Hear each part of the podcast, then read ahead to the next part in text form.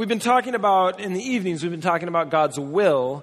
And day one, we talked about God's will of decree. What he says happens because he's God and he's got the power to make those things happen. Day two, yesterday, we talked about God's will of desire and what that is for us. His will of desire is that we might be reconciled to Him and reconciled to one another. That is his overarching theme of, theme of Scripture. You see it from the Old Testament covenants through the New Testament covenant, all the way into the new heaven and the new earth, where there is nothing that separates us anymore. And tonight we're talking about God's will of direction. And God's will of direction is a mess. Trusting in God's will of decree well, that's just good. That's smart. Following his will of desire, that's obedience. But waiting for his will of direction is a mess. God has a plan for our lives. We, we think that. We think that's probably true. But the problem is we think he's going to tell us that wonderful plan before it unfolds, which God does not often do. You see, since God is in the business of opening doors, it would make sense that at times there would even be more than one door. Our lives are not a, a, a bunch of this or that decisions. Sometimes there's more than one door. Um, I'm sure none of you remember this, even though the, the show has come back on. There was a show when I was growing up called Let's Make a Deal. Have any of you ever heard of that? Nope. Just that's all I got was just eyebrows going. Okay, well, there's this show called Let's Make a Deal. And I don't remember what it did. I remember people had to wear costumes. But I do remember this. At the end, they always had three doors and had to make a choice. And behind the three doors were two goats and a car. You didn't want to get a goat, by and large. Right? You wanted the car. So what would happen is you would, they would say, which door would you like? And they would, um, they would choose a door. I'll take door number two. And so they would say, okay, then we're going to open one of the other doors. So they'd open door number one, and it would be a goat. And then they would say, do you want to stick with door number two or go with door number three? That's tricky. Tricky because now you're like, oh, and you think in your head, because you're bad at math like I am, 50 50. 50 50. If I choose, if I change, I don't know, 50 50. But that's not true. Statistically, I was researching for this. I don't really care about math research, research but, um, but, but this I thought was fascinating because they call this the Monty Hall problem. He was the host of the show. Statistically, if you're ever in this situation, and I don't know if you ever will be in this situation, it seems weird that you might be. But if you're ever in a situation where somebody says, Which door would you like? and you go, Door number one, and they go, Okay, here's what's under door number two. Do you want to change? It may happen. I don't know. Change. Because the Monty Hall problem says that two thirds of the time, if you change, you'll get the car, which is great unless you want the goat. And then you're out of luck. Anyway, it was a crazy show, but um, but there there were three doors that you had to choose. You had to go through these. Our lives are not just you know this or that door even though we we approach a lot a lot of what i said i think i said this before a lot of what you do as a pastor is help people figure out god's will in their lives which is very difficult at times um, which door am i supposed to take you see these are tough questions that we all rub up against sooner or later God has opened doors now, and it's our choice to walk through them. This is the time that we begin to look for signs, isn't it? Yes, this is what happens. We begin to say, okay, Lord, what would you have me do? And show me, tell me. Signs are tricky.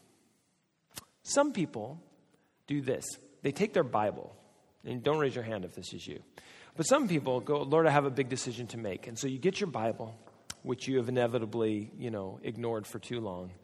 You get your Bible and you hold it up and you go, Lord, I know you have a word for me. I know you're going to give me a sign. And you take both your hands away at the same time. And the Bible goes, flip. Right? and you go, Lord, what is it that you have for me? And you start reading in the book of Numbers and realize nothing. He has nothing for me. I don't, I don't know what that means, Lord. And Jehoshaphat begat Jerubbaal, begat those. Those are, those are names, not in the right order, I'm pretty sure. Um, yeah, no, that's, that's a tough one, right? You leave your sign up to a miracle. I'm sure, I'm sure that's what's going to happen. Lord, uh, you know, um, some people look into the world to see if certain things coincide, and if they do, it must be God's will. Well, I saw three blue cars, so God wants me to date the guy in the blue shirt. that's silly. Someone's laughing like, ha ha. No one knows. He's talking about me. I did that. You shouldn't have worn a red shirt. I wouldn't have dated you. Um, so, yeah, that's silly. It's, pro- it's probably silly, right? I mean, I would think that that's kind of ridiculous. But people do things like that. Some people get seriously passive aggressive about their signs. Um, if God wants this to happen, then He will make it happen. And if it doesn't happen, He didn't want it to happen.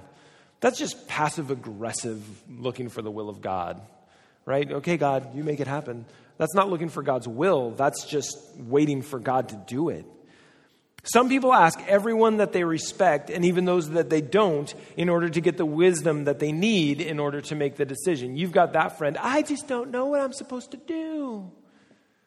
Uh, what do you want to do? I don't know. What should I do? And so you tell them, and they go, No, I don't want to. That. My wife and I have an ongoing conversation. My wife changes the color of our house like, I don't know, every six days.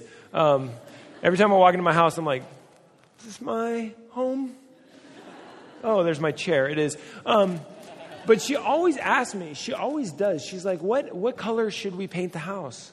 And I'm like, blue. And she's like, no. I don't know, gray. Mm, I'm like, are you testing me? Is this what this is? But we do this sometimes, you know. Girls do it to guys a lot more. Does this dress make me look fat? You know, there's only one answer to that. What? It's the only answer. Huh? Because that's what guys do when they don't know the answer. They just kill time and they basically act like they don't speak English anymore. do, do these shoes go with this dress? Huh? What now? I don't speak that language. I don't know what I'm supposed to say. You just always go, I think you're beautiful. I think you're I'm you're beautiful. I love you. Don't talk to me anymore. Um, signs are tricky. Signs are tricky because oftentimes they're left up to interpretation right? I told you the story of me waiting at a stoplight with my dad and waiting for the light to turn green, thinking that that would be God's will. One of the other things I used to do when I was little is that I would stand outside my room and pray that if God wanted something to happen, He would clean my room. Listen, I figure if it's going to be a miracle, let's let it benefit me, right? I mean, I guess I could have said, you know, heal the kid next door, but I wanted my room cleaned. So, um, so I would stand there and say, Lord, you know, if you're God, if you're real, if you're there, if you have a will for my life, clean my room. And the, the jazz hands help. Um, clean my room. So I'd open the door. Lord, perhaps you weren't listening. We need to talk. Um, I, I remember watching. I remember watching some television show somewhere, and the guy was praying to God, God, I need a sign. Lord, I need a sign. And then the teapot goes off. And he goes, what does it mean? That's the problem with signs, right? We don't really know what they mean. And, and so they're left up to interpretation, and we can sometimes interpret them correctly, maybe incorrectly, or maybe they're not signs at all. And if we're not careful, we see signs everywhere. Have you ever noticed when you buy a car, you didn't think that car existed on the road and you thought you were like, you were the only person with that car, and then you buy it and you realize every second person has that same car?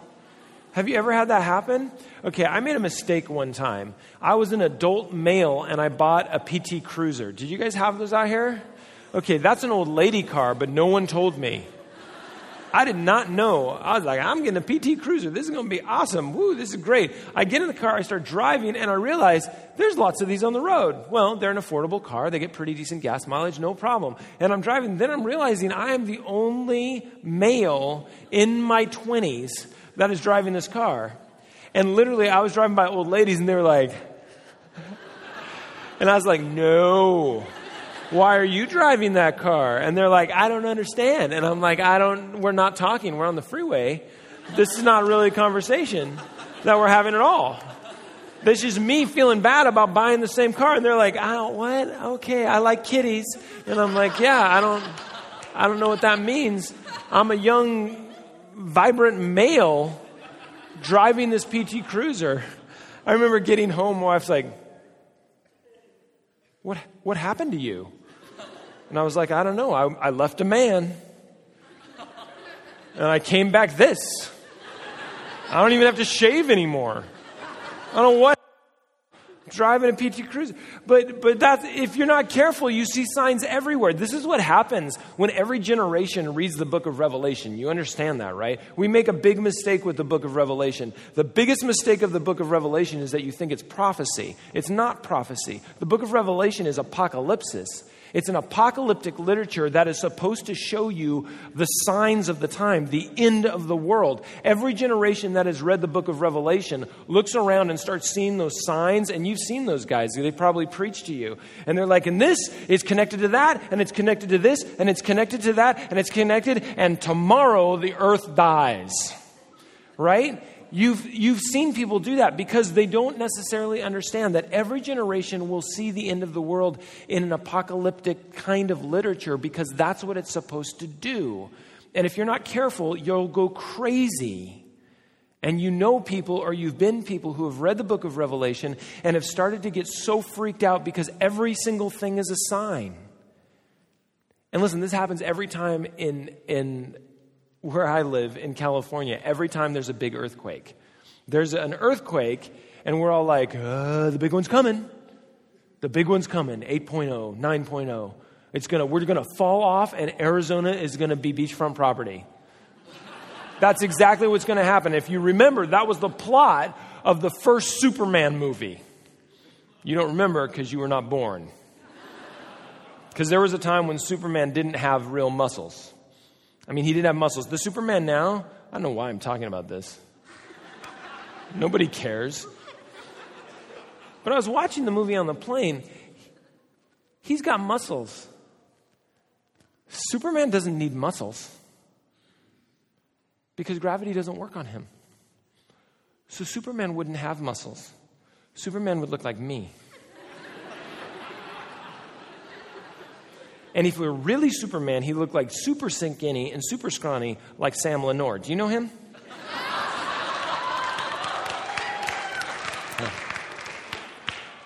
Except not such a big head.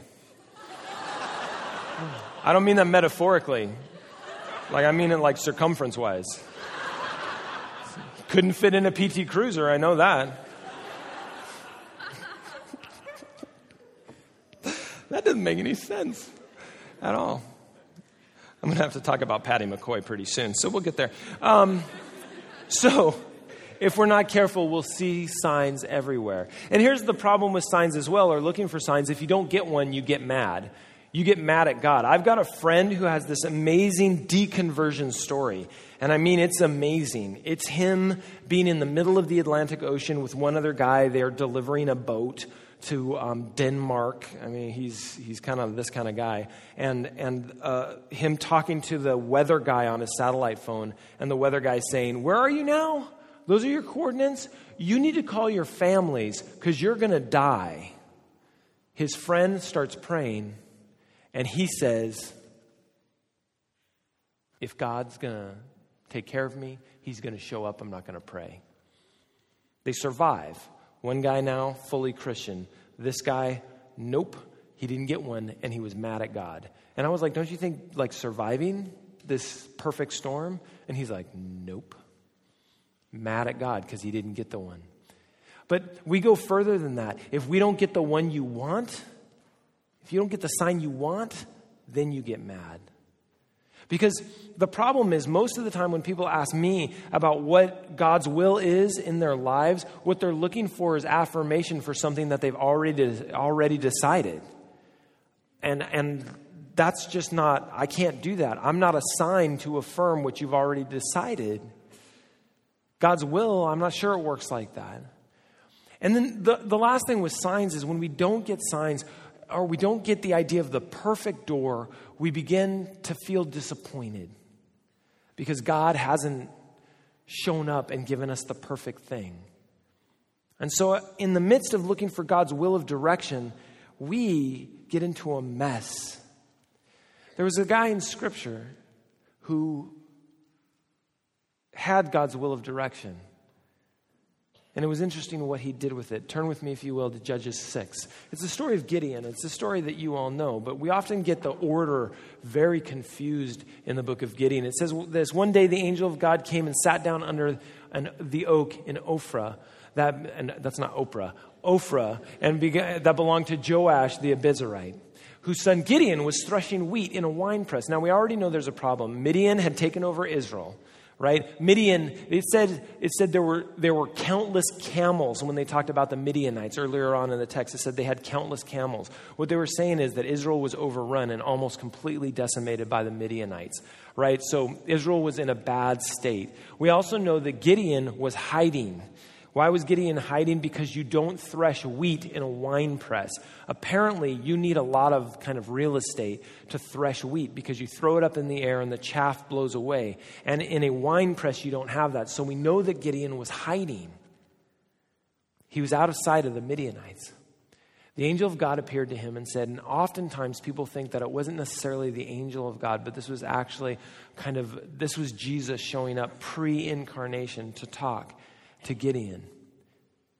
The angel of God appeared to him and said, God is with you, a mighty warrior, which is a dumb statement for God to make.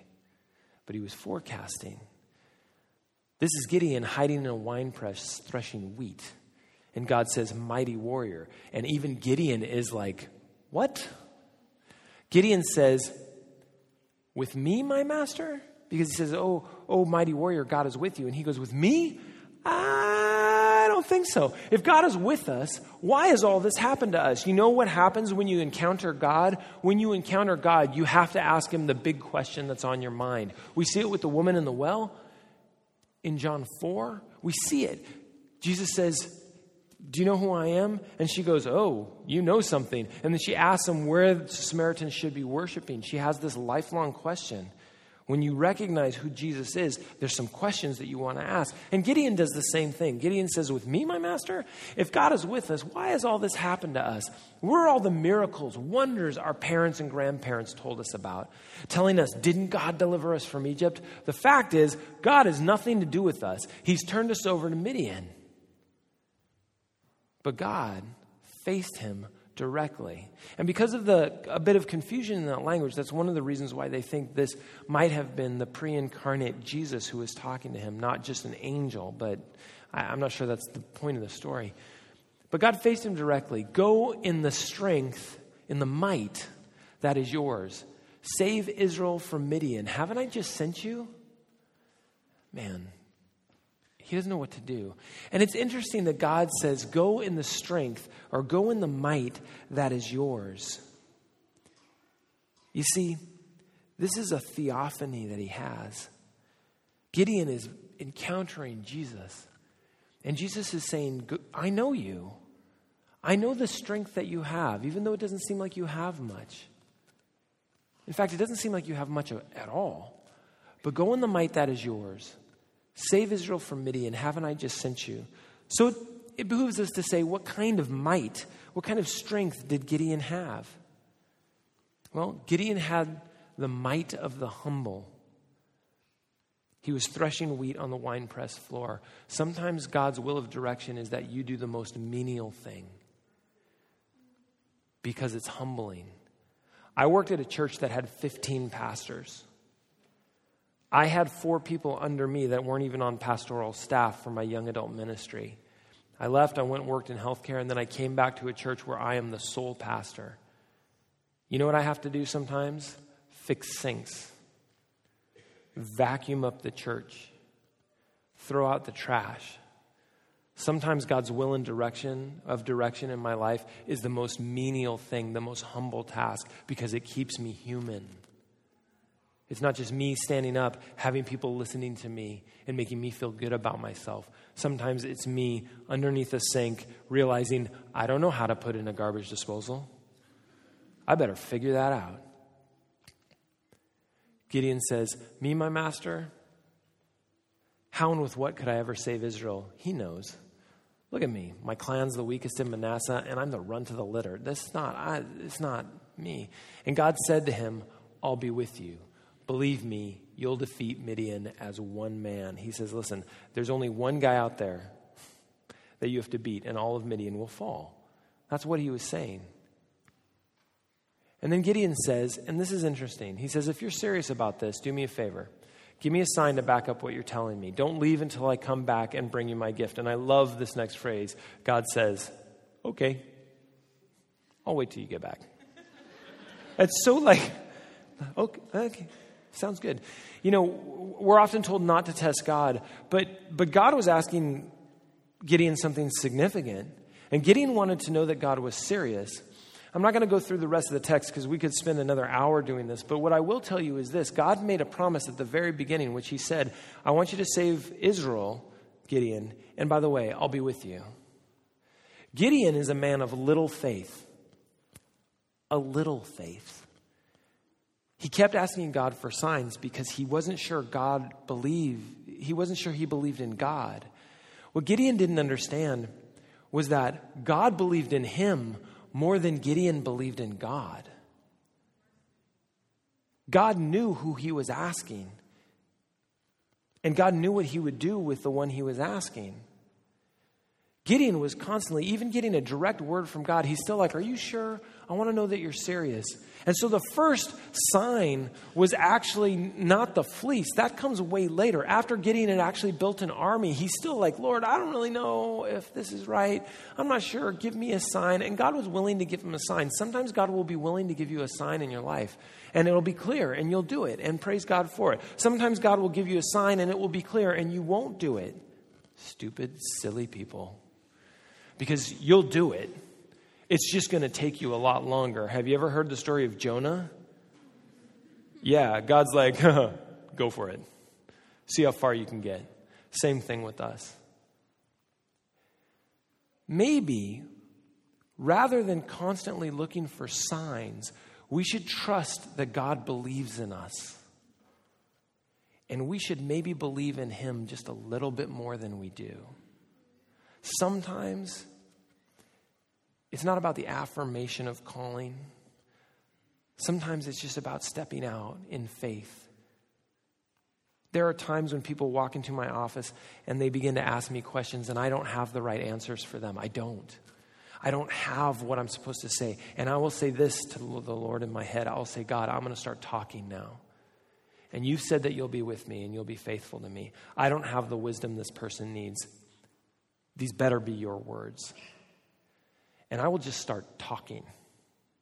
And I will think, in the midst of my talking, this doesn't make any sense. And inevitably, at the end of those conversations, the person says, Thank you so much. I heard the word of God in you. And I'm thinking, I am so glad you did. Because I don't know what I just said. We're going to look for God's will of directions. That's okay. That's right. We're going to ask God for signs. That's okay and that's right. But don't get all weird with it. Don't get all crazy with it. Don't stop moving because God hasn't shown you clearly what's supposed to happen. Sometimes your call will be confirmed in community. Everyone will look at you and go, duh, we all thought you were supposed to do that. You know, this happens all the time when you're dating people. You're dating the wrong person, and your friends are like, hey, yeah, that's something. Yep, you guys, that's a that's a couple. Couple of people right there. Because you know, you don't want to be mean to the person. Like you're an idiot. You need to stop this. You two are toxic to each other. But then you start dating the right person, and the whole community praises God and goes, Yeah, yeah, this is so good, this is so right. When you guys get married, when your parents say that, when you get married, I remember the first date I went with my wife, I come home, my dad goes, So, when you get married? I'm like, to who? to that girl? I don't know. It was two months later. Because sometimes your call is confirmed in community, your direction is confirmed in community, and sometimes it's not. Sometimes God will be absolutely silent. You know why? Because He wants you to grow in character as you decide. Sometimes God doesn't care which direction you go. And the reason why He doesn't care is because He can handle whatever direction you decide. Because God has this perfect GPS, and He knows how to reroute so that His will is done. We could go on and on. Tomorrow we're talking about God's will of design. But I want you, those of you who have gotten crazy looking for the signs, to relax a little bit. To know that God's got this, He believes in you. Believe in Him. You will find yourself exactly where you're supposed to be. And when it's dead silent, and none of the answers that your friends have or the people you respect have seem to be answering the question, it's okay. You might have to just decide, step through a door, become the person that God wants you to become. And even if it's the wrong door, it's entirely possible that God will go, I'm so glad you learned. Step back, I've got another door for you.